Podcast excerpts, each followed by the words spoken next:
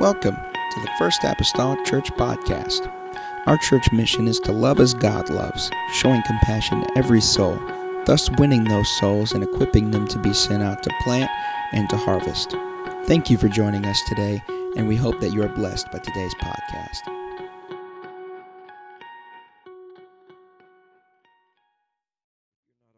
standing in the house of the Lord, we'll turn to the book of Deuteronomy, chapter number 6. Deuteronomy, chapter number 6, starting a series this evening called God is One. God is One. I've got a few weeks allocated for this, and we'll see what we can get accomplished in those few work weeks. Amen. Tonight will very simply just kind of be of a introductory, getting our feet wet type of scenario here this evening. Amen. How many believe that your God is one? Indivisibly one. Absolutely one. Amen. And he is he is that tonight. We're thankful. Amen for him. Deuteronomy chapter number 6. Going to start with verse number 1. The Bible says, "Now these are the commandments, the statutes and the judgments which the Lord your God commanded to teach you." that ye might do them in the land whither ye go to possess it, that thou mightest fear the Lord thy God, to keep all his statutes and commandments which I command thee, thou and thy son and thy son's son, all the days of thy life, and that thy days may be prolonged. Hear therefore, O Israel, and observe to do it, that it may be well with thee and that ye may increase mightily, as the Lord God of thy fathers hath promised thee, in the land that floweth with milk and honey. Deuteronomy 6 and 4 Hear, O Israel, the Lord our God is one Lord. And thou shalt love the Lord thy God with all thine heart, and with all thy soul, and with all thy might. Hear, O Israel, the Lord our God is one Lord. That's that's verse number four. Brother Mason, can you do that in Hebrew Hebrew for us? Surely so.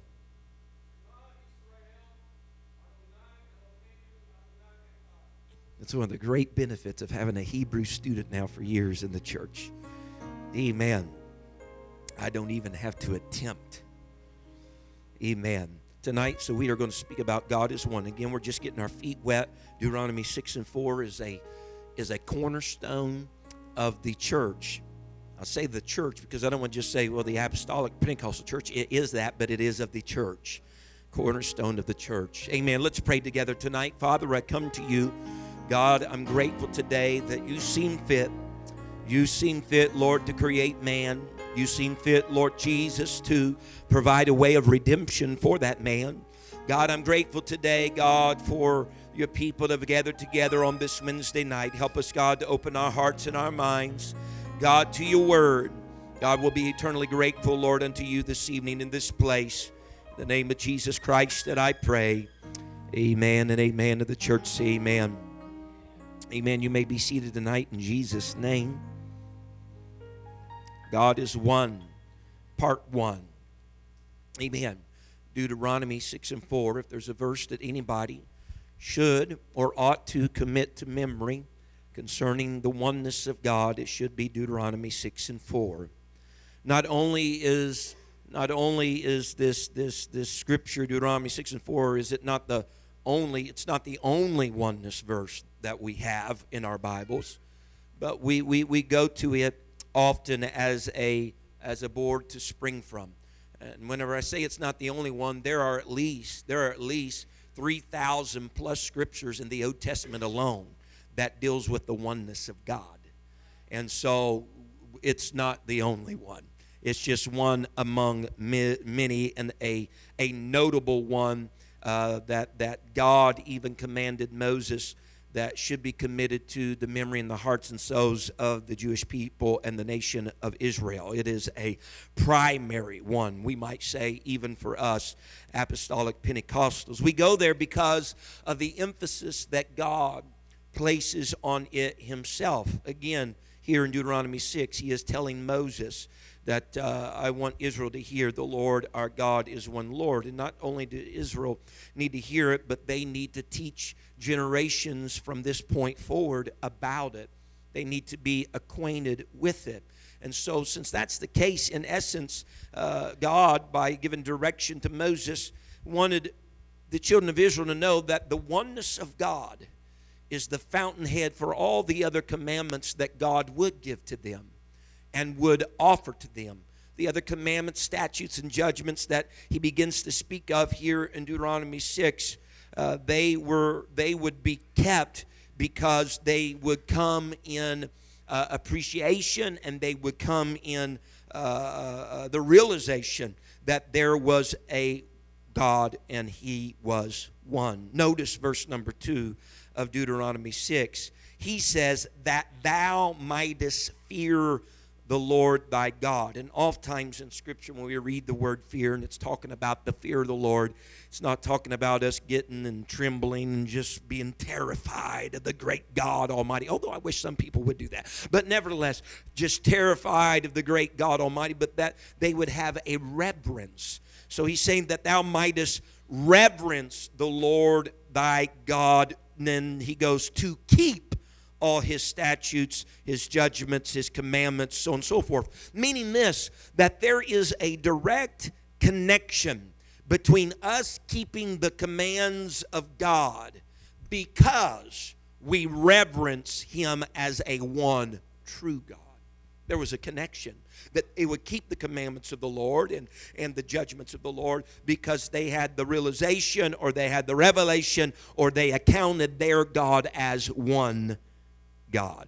The Bible even bears this out again in Exodus 20, where God speaks and gives the commandments unto Moses and the children of Israel. It is in Exodus 20 that is enlisted the Ten Commandments. We also have them in Deuteronomy, but within Exodus are the Ten Commandments. And it starts out like this that chapter 20, it says, And God spake all these words, saying, I am the Lord thy God. And we have a lot of scripture tonight, going to be reading a lot of verses, a lot of Bible. If you miss your Bible reading today, you're getting it right now.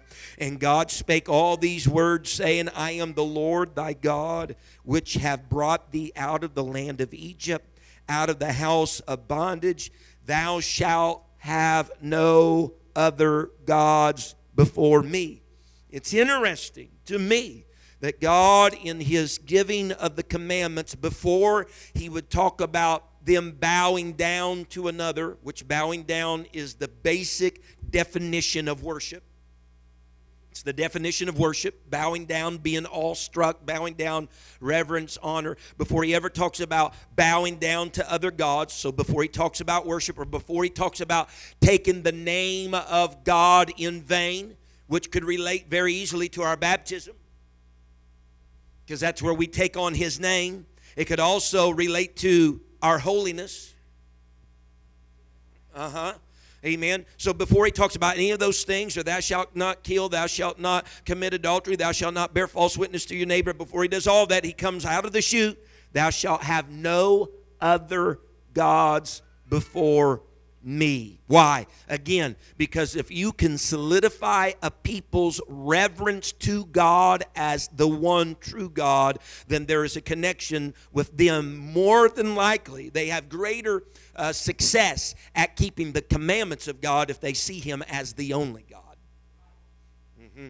As the alone, no other God. Let's look at some verses of Scripture. Now, I'm just going to read these, but I get I'm excited whenever I read these verses of Scripture that come forth in like Isaiah 43, 44, 45. You start in Isaiah 43, even 42, and you'll start hitting on these, these notions of God, letting his readers, letting people know that he's alone, he's by himself, there's not another very plain language in our English language to take in.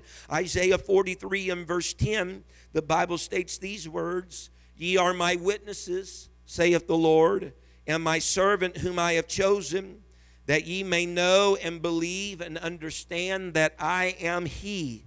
Before me there was no God formed, neither shall there be after me.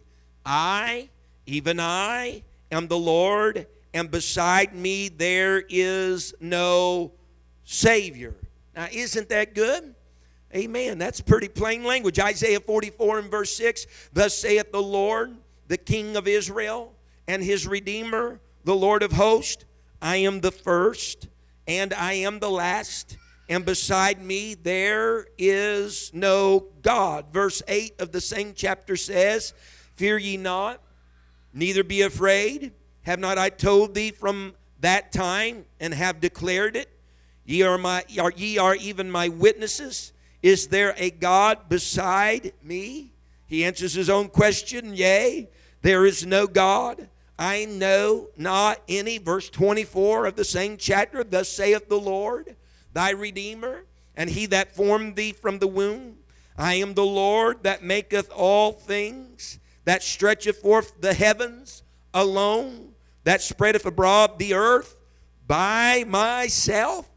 Don't you like those? Isaiah 45 and verse 6 that they may know from the rising of the sun, from the west that there, and from the west that there is none beside me. I am the Lord, and there is none else. Verse 21 of the same chapter Tell ye, and bring them near. Yea, let them take counsel together who have declared this from ancient time, who have told it from that time. Have not I the Lord? And there is no God else beside me, a just God and a Savior. There is none beside me. Verse 22 Look unto me and be ye saved, all the ends of the earth, for I am God and there is none else. Isaiah 46 and verse 9. Remember the former things of old, for I am God, there is none else. I am God, there is none like me. So let's review real quick. And all these verses speaking concerning the Lord our God. There's none before him, there's none after him, there's no Savior beside him. He's the first, He's the last. There's none beside Him. There's none beside Him. There's no God. He knows not any. He, he did the heavens alone. Amen. He spread the earth by Himself. There's none beside Him. There's none else. There's no God else beside Him. There's none beside Him. There's none else. There's none else. There's none like Him. God is one. Amen. God is one. And that one God concept was so important that Moses was told that it should be taught and it should be in the heart of the Jews it should be taught diligently to their children and their children's children along the way when they rise up, when they go to bed, among the concourses where they walk, and that they should bind that, even among other things, but bind that. That hero Israel, the Lord our God is one Lord. Bind that upon their hands and upon their foreheads, and that it should be written upon the post and the gates of their houses. And the Jews have followed these instructions for centuries and centuries. They have their little phylacteries that they wear on their heads and on their hands that have among other verses, but written Deuteronomy 6 and 4, 4 through 9, I think it is. I'm not, don't quote me on that. In those little boxes and on, on the post of their, their doors and the gates of their houses, they have these little uh, mezuzah. I might have said that's probably not right, but mezuzah, and they have it written in there on their post and on their gates because God said that this concept of me being one is so important that I want it in a tangible place everywhere where these people go, where they live, where they walk, where they sleep. I want them not to miss the fact that I'm one. Why? Because I've already told you, if they can get it in their spirit and the revelation that I'm one, I have a greater probability that they'll keep the commands, the statutes, and the other judgments that I have for them if they'll get the fact that I'm one. Amen. And so this whole idea of God's one is just not something dangling over here on the right side. Is it a, it is a basis for everything else that we believe. Yes and everything else that we practice. All the other nations of the known world of that time and of that culture, the Old Testament times, they were polytheistic people, meaning they believed and served a multiplicity of gods, many gods. They endorsed that. They believed that they served different gods, gods that were control over the rivers or over the rain, gods that were control over fire, gods that were control over mountains, over fertility, uh, that their gods were had jurisdiction over certain geographies of land and locations. That is what all the other nations of the world believed. So you understand the contrast that comes forth whenever God calls a people out of a people and says, You're going to serve one God. From the very go, that sets them apart. Just serving a one God sets them apart from the rest of the entire world. Amen. Serving in one God is part of our distinctives. Amen. And we have holiness, we have things like that. But first and foremost, it is the oneness of our God that distinguishes us. I know today, now, now the Muslims, they serve one God. It's not the God that we serve, but they serve one God. All right, the Jew, according to the Jewish people, serve you know one God, and Christianity you know, has the claim of serving one God as well. But what I'm saying in that then known world, it was polytheistic. It was many gods, several gods, and so serving one God set them apart. Amen. Let's consider this concept of these these these many gods that they served. Uh, I think this is a good scripture of a case in point that they did serve those, and so as a result, and I think this is important. As a result, since the known world did that, they would oftentimes place then their understanding of Israel's God through the lens of what they understood about their gods. And see, that happens not just then; that happens now people have an idea about our God, but it's skewed and it's colored about their idea about the gods they serve. Yeah. They think all gods are equal. But that's not the case. We read in Scripture then in 1 Kings 20 and verse 23, the Bible says, And the servants of the king of Syria, who at that time was Ben Hadad, he was the king of Syria, his servants came and said unto him, Their gods, speaking of Israel, they're already wrong, thinking of a plurality of gods, but their gods are gods of the hills. Therefore, they were stronger than we. They had already went to battle against Israel and they failed miserably. Syria came back with their tail tucked between their legs. Israel was victorious. They're saying their gods are the gods of the hills. They had, they had fought upon uh, Samaria, which was a mountainous area. And they say, therefore, we, they were stronger than us. Because what are they thinking? They're thinking already the way that they view their gods. Their God is a God of geography. He's probably a God of the hills or the mountains. And so the reason why they were able to overtake us is because we were fighting in the mountains. So their God had jurisdiction there. See what they're doing? Amen. And they're thinking already in the plurality of gods rather than God. And they say, But let us fight against them in the plain or in the valley, and surely we shall be stronger than they. So here they are, taking their own belief of what they perceive God or gods to be, and they're superimposing it on the one true God. But what they were mistaken is this the God that Israel had didn't have a certain district or locality or mountains or river that he was over. Amen. they weren't dealing with a God that couldn't operate out of a certain sphere uh, or a certain area or certain limitations because the Syrians thought that God's influence, again, is confined by the hills. So we'll get out of there and we'll take it to the plain. Amen. But they were mistaken. See, they had this process, if you will, process of thinking. Canaan, the land of promise that was given to the Israelites, it was a mountainous land. Jerusalem, where their temple was, it was up on a elevated spot, mountainous area. Samaria, where they first lost their battle against the Israelites, again, a mountainous area. So their God surely must be a God of the mountains. Someone say amen. So they were, though, incorrect. We're going to fight them in the valley, we're going to fight them on the plain, because surely their God won't have government, won't have jurisdiction there. And that would have been a reasonable thought, per se had they been dealing with other gods, but they were dealing with the one true God.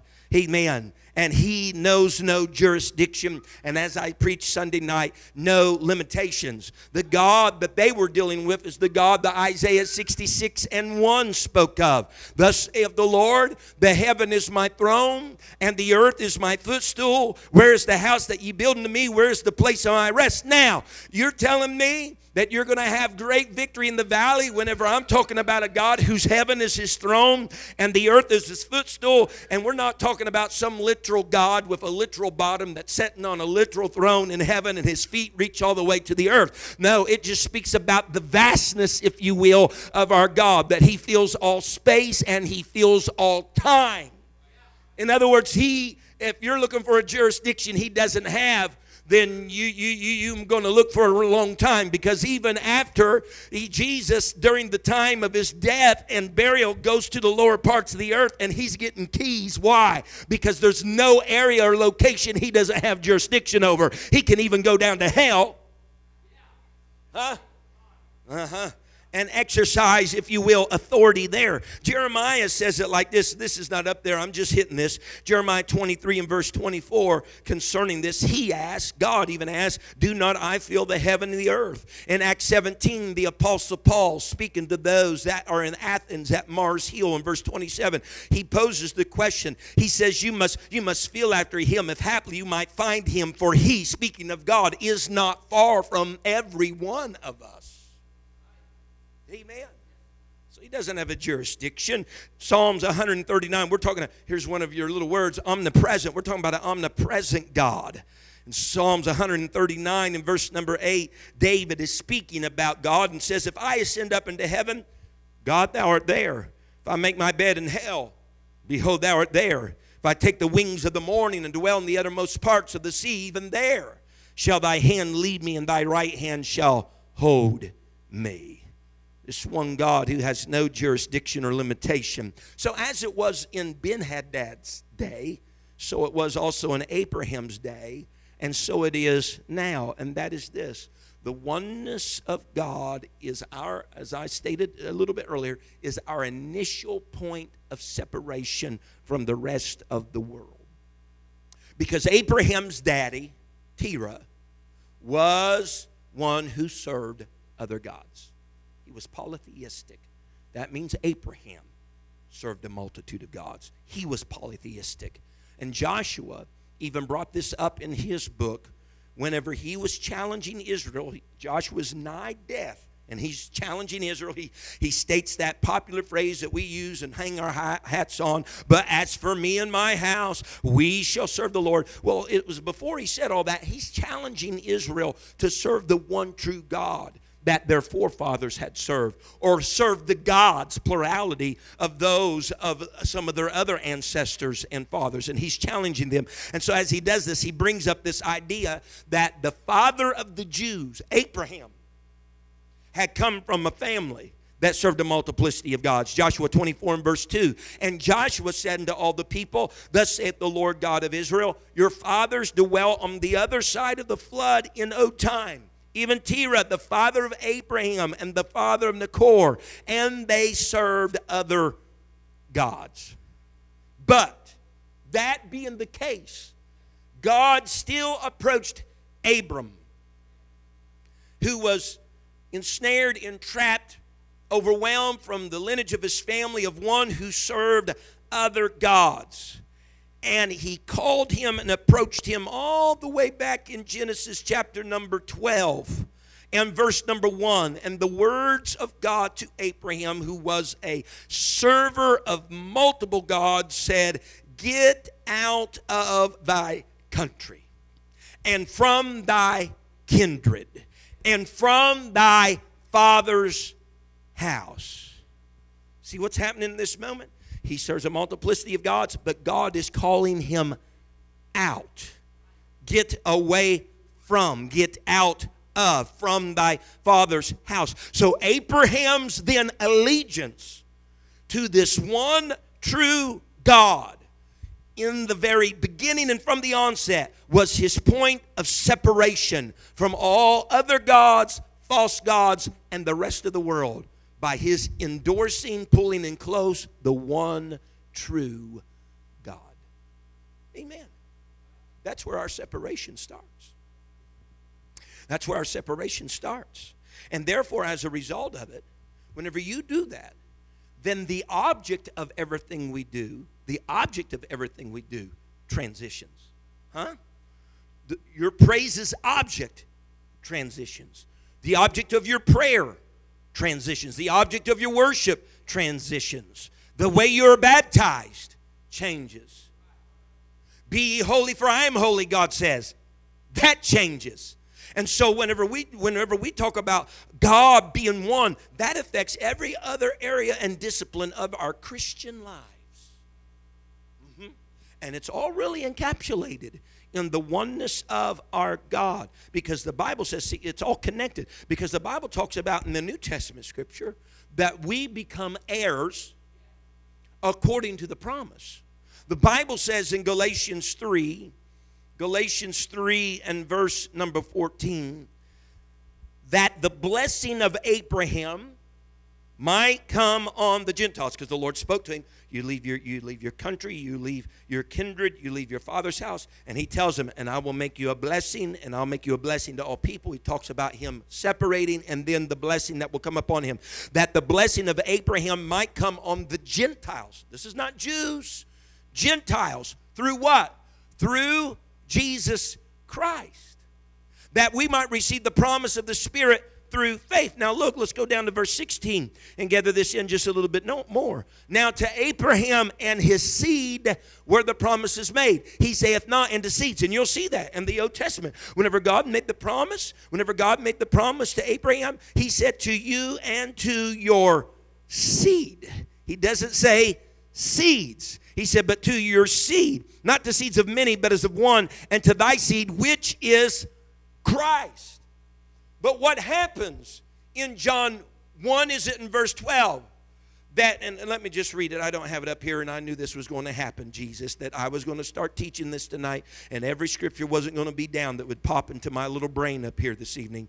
Amen. But john 1 in chapter number and verse number 12 the bible states these words but as many received him speaking of jesus christ to them gave he power to become the sons of god even to them that believe on his name. So what happens? What happens? He says just one seed christ but whenever you receive the baptism of the Holy Ghost, whenever you're born again of the water and the Spirit, you become a part of His family. Uh-huh. And therefore, you are heirs according to the promise. You're not a Jew by physical birth, but you are by new birth. You, you, you, as they would call it, a spiritual Jew. You, you've been grafted into the branch, as the New Testament scripture speaks of. And as a result of it, the blessing that came upon old father Abraham, who is the father of all the Jews, who had a multiplicity of gods before his introduction to the God, the same blessing that comes upon him comes upon you because you're part of the family. And someone say, Amen. Now, what about this oneness of God? What big deal? Well, what big deal? If I were to ask a question here this evening, and some of you may know this because you're Bible scholars, if I were to ask you, what did Jesus say was the greatest two commandments of all the others in the Scripture? You remember when a scribe came to him and asked him, "So, Lord, which which is the which is the first commandment, or which is the greatest commandment?" Anybody just got it out there for me? Anybody? What? Love the Lord and love God, and that's what we'll tip. That's what we typically say. And that's what, you know, I would chime in and probably typically say too. But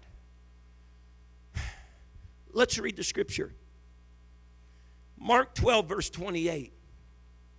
And one of the scribes came, and having heard them reasoning together and perceiving that he had answered them well, speaking of Christ, asked him, which is the first commandment of all.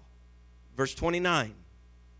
And Jesus answered him, The first of all the commandments is. We leave this part a lot of times out.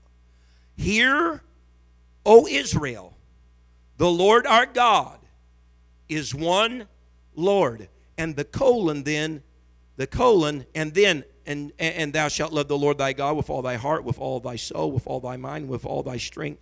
This is the first commandment. You, the, the, the meat of the matter is all before the colon. Everything that comes after that It's just kind of the additives that kind of bring fragrance to that which was before. In other words, he says the first of all commandments is this what? The oneness of God.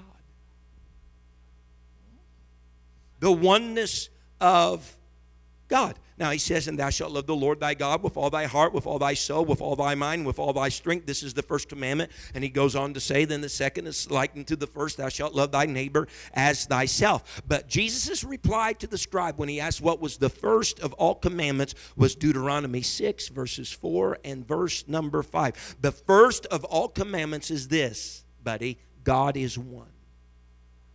God is one.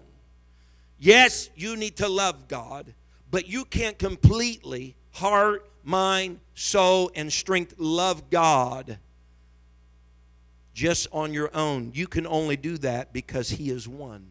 You can't completely give love to God if He were many, because you would have a divided, fragmented love. Huh? And you're going to have to be real diligent to be getting equal love. He said, But you can with all of your mind, your soul, and your strength, because, firstly, first commandment, your God is one God. And so you can love Him completely because He's all there is to love. Hmm. He's one, indivisible, absolutely one. And so the scribe got it. Look even at the scribe's response. He got it. He got the truth of the matter. Mark 12 and verse 32. And the scribe said unto him, Well, master, Thou hast said the truth, for there is one God, and there is none other but He.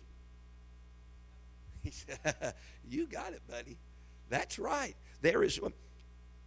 He wasn't really telling the scribe anything that he didn't know. Because this has been something, as, as I said, 3,000 plus scriptures in the Old Testament law that they had, that they've seen, taught, understood, and have learned.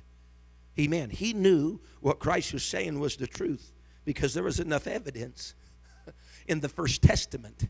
There was enough evidence amen, to describe and tell us that our God is one. And so this this God is one message is not just littered all throughout the Old Testament pages, but it's in our New Testament pages as well. It is the first, as Jesus said, of all commandments. It is that original point of divide, of distinction. James 2:19, what does it say? Someone probably knows. Thou believest that there is one God? Thou doest well. Thou doest well. The devils also believe and tremble. James says, You do well to believe that there is one God. So if you believe there's one God, thou hast done well. As a matter of fact, the devils believe there is one God. If I could say like this, to believe anything else is to be believing something even the devils don't believe.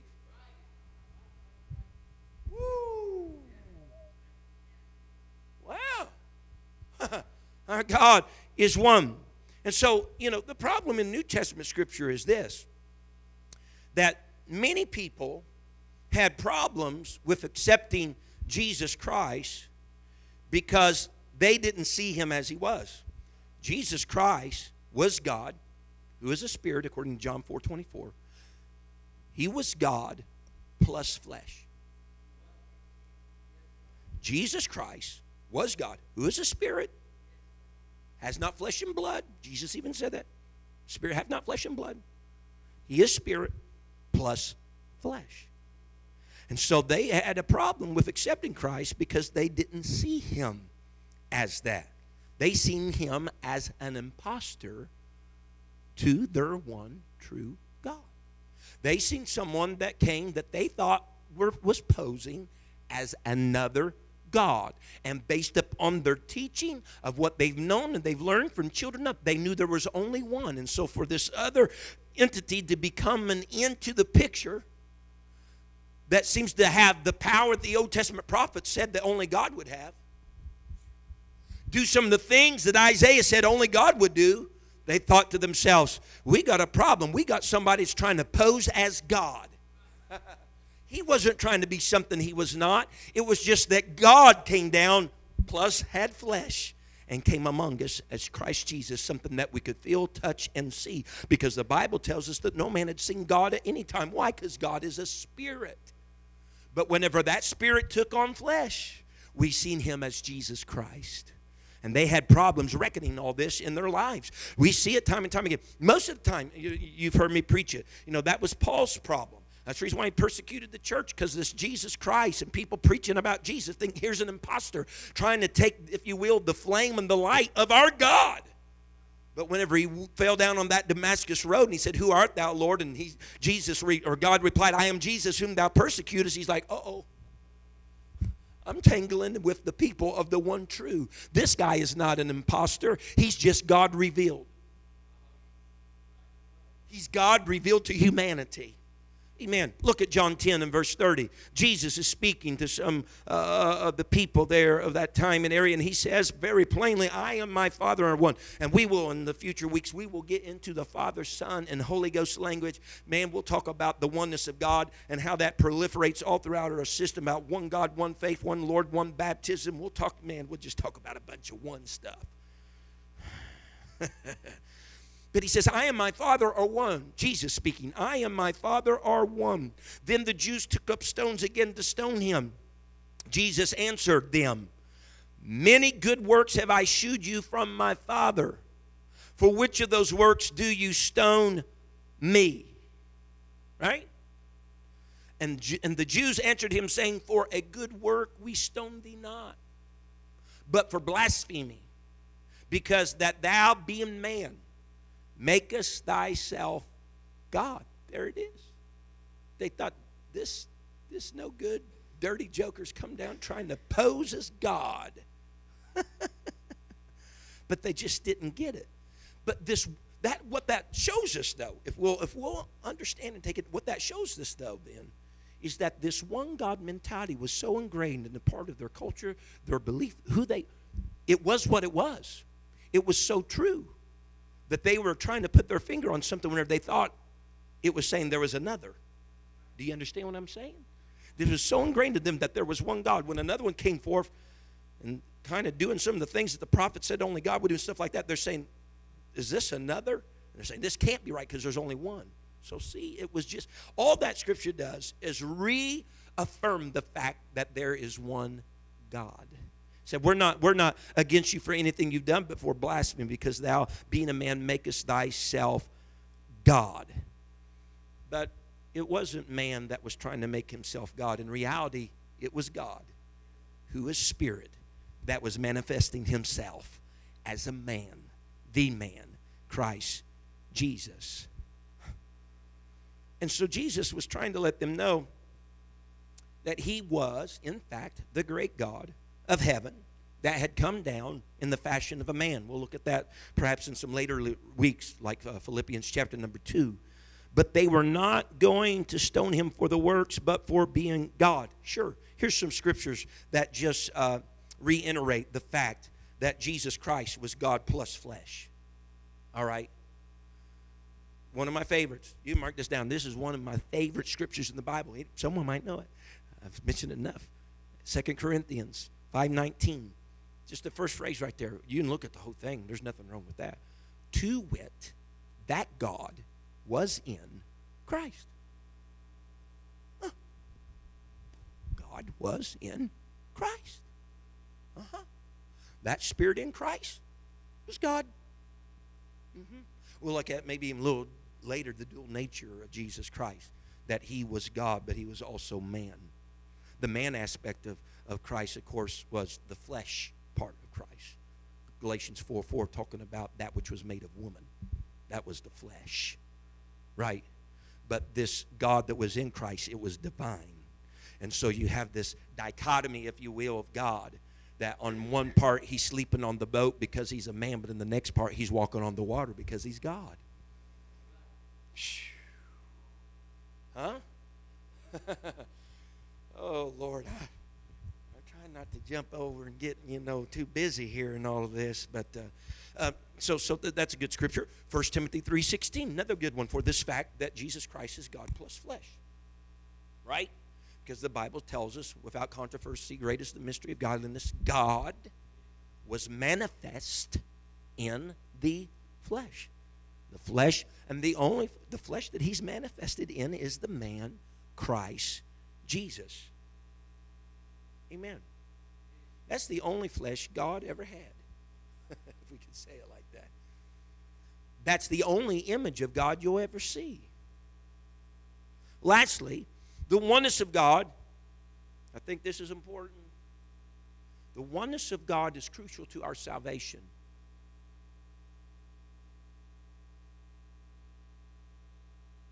Our salvation experience. Jesus Christ taught about the importance of repentance, baptism, both of water and spirit, throughout the Gospels. He shared with us at different times the importance of these things in the Gospels. For instance, these, this is Jesus, okay? This is not the apostle saying this is what Jesus said. This is Jesus.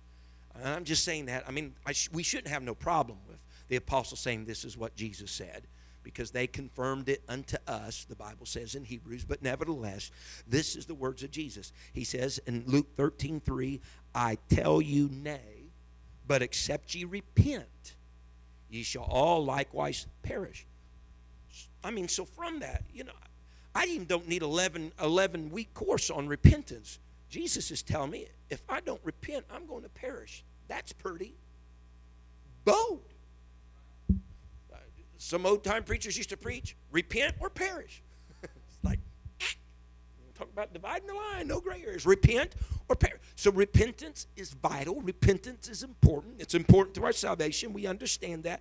Repent or perish. John 3 and 5, though, then Jesus, again speaking to Nicodemus, Jesus answered, Verily, verily, I say unto thee, except the man be born of water, which is baptism, of spirit, the infilling of the Holy Ghost, he cannot enter into the kingdom of God. Again, that is bold.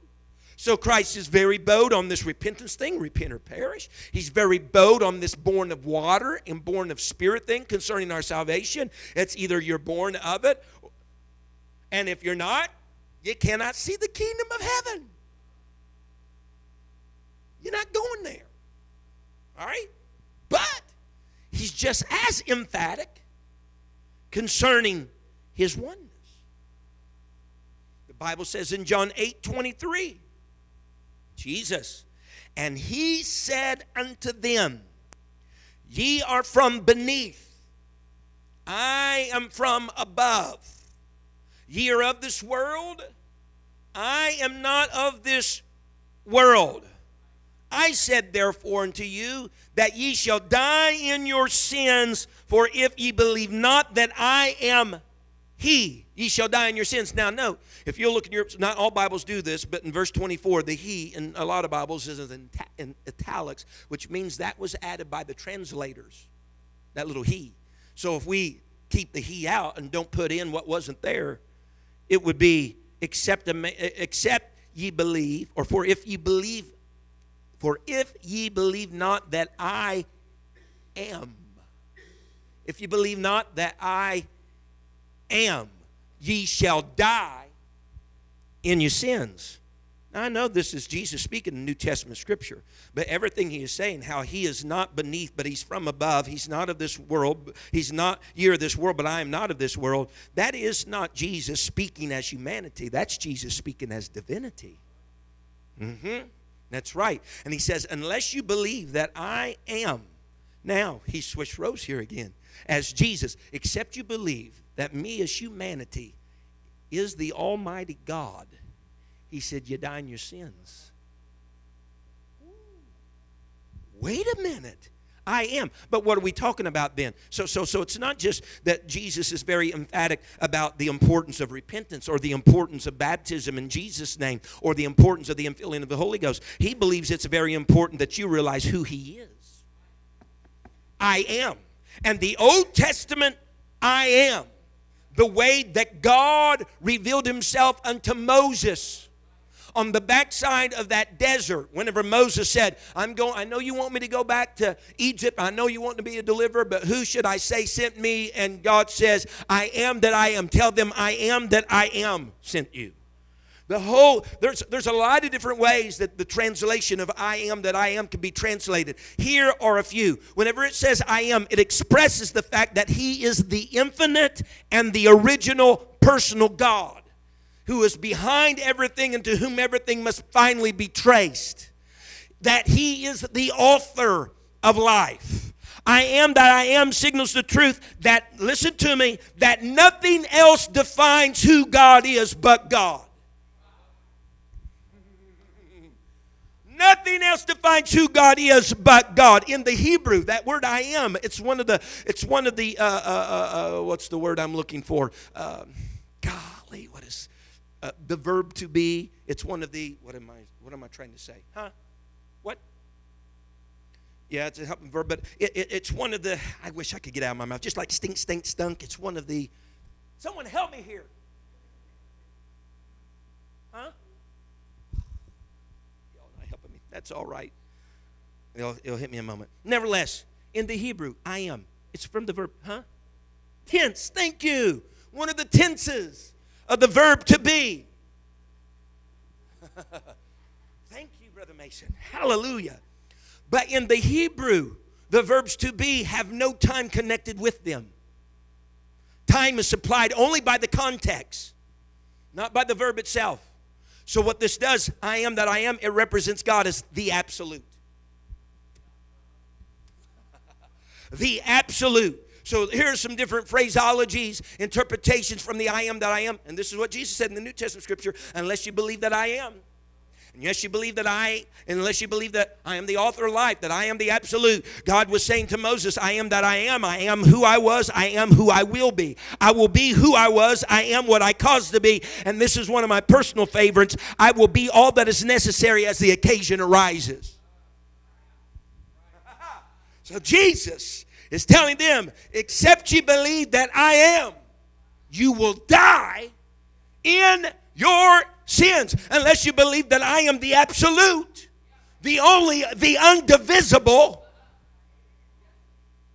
So this is more than just like an option on a car we just take or leave. No, it is crucial to our salvation experience.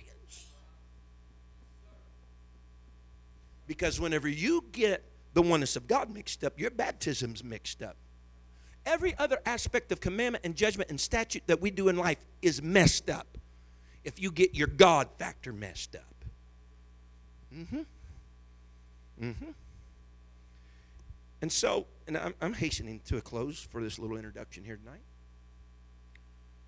But the difficulty with the religious world today, again, it's not much different from them of long ago, is that they're allowing man made, and I stress that, man made traditions that was contrived in our history to replace biblical truth. Because many read the Bible and understand the Bible while it's almost like they have a page magnifier and they're looking through it, but that page magnifier is some historical tradition of time past. What I'm saying is, people get really stumped up with the Father, Son, and Holy Ghost language in Scripture because there was an idea that was birthed concerning called the Trinity, and now everybody views what they read through that lens.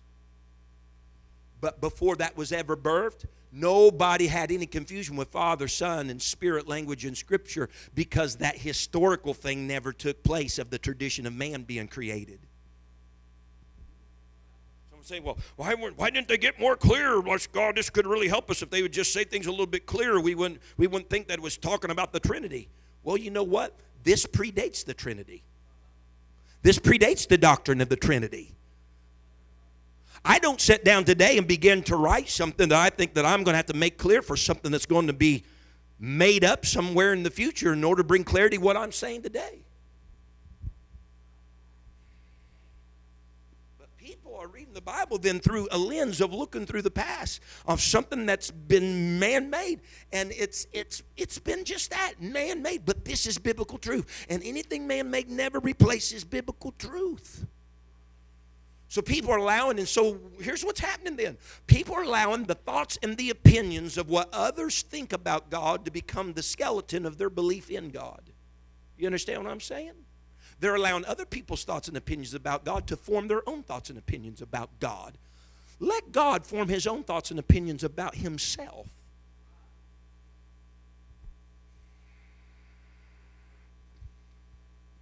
We don't need the historical lens People say, well, the early church fathers. Well, baloney on the church fathers.